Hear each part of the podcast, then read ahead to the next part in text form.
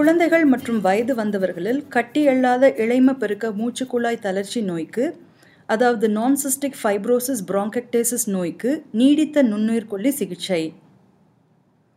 இந்த வலையொலியின் ஆங்கில பதிப்பை தமிழில் மொழிபெயர்த்து ஒளிப்பதிவு செய்து வழங்குவது யுனிவர்சிட்டி ஆஃப் ஆக்ஸ்போர்டிலிருந்து சிந்தியா ஸ்வர்ணலதா ஸ்ரீகேசவன்.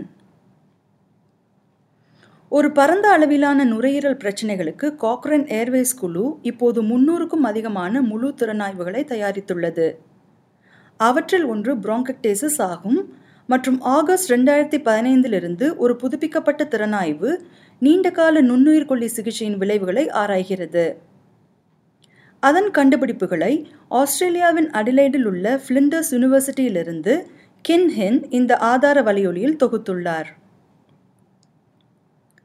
புராங்கக்டேசிஸ் என்பது ஒரு பொதுவான நாள்பட்ட நுரையீரல் நிலைமையாகும்.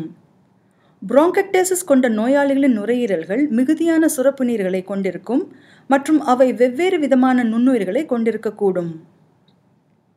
நோய் பண்பு மிகுவதினால் நோயாளியின் புராங்கக்டேசிஸ் மோசமடையும் போது ஏற்படும் நுரையீரல் பாதிப்பை குறைப்பதற்கு நீண்டகால நுண்ணுயிர்கொல்லி சிகிச்சை ஒரு வழியாக கருதப்படுகிறது.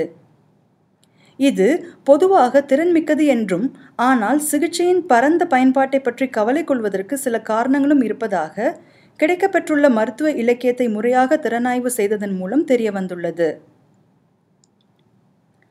ஆயிரத்துக்கும் அதிகமான பங்கேற்பாளர்களை உள்ளடக்கிய பதினெட்டு ஆய்வுகள் காணப்பட்டன. ஒவ்வொரு ஆய்வும் வழக்கமான பராமரிப்பு அல்லது ஒரு போலி சிகிச்சையோடு குறைந்தபட்சம் நான்கு வாரங்களுக்கான நுண்ணுயிர்கொல்லி சிகிச்சையை ஒப்பிட்டன. இந்த சீரற்ற சோதனைகளில் பனிரெண்டு சோதனைகள் அசித்ரோமைசின் அல்லது சிப்ரோஃப்ளாக்சசின் போன்ற வாய்வழி நுண்ணுயிர்கொல்லி மருந்தை பயன்படுத்தின. பிற ஆறு சோதனைகள் டோப்ராமைசின் ஜென்டாமைசின் மற்றும் செஃப்டாசிடைம் போன்ற மூச்சு மூலம் இழுக்கப்படும் மருந்துகளை சோதித்தன.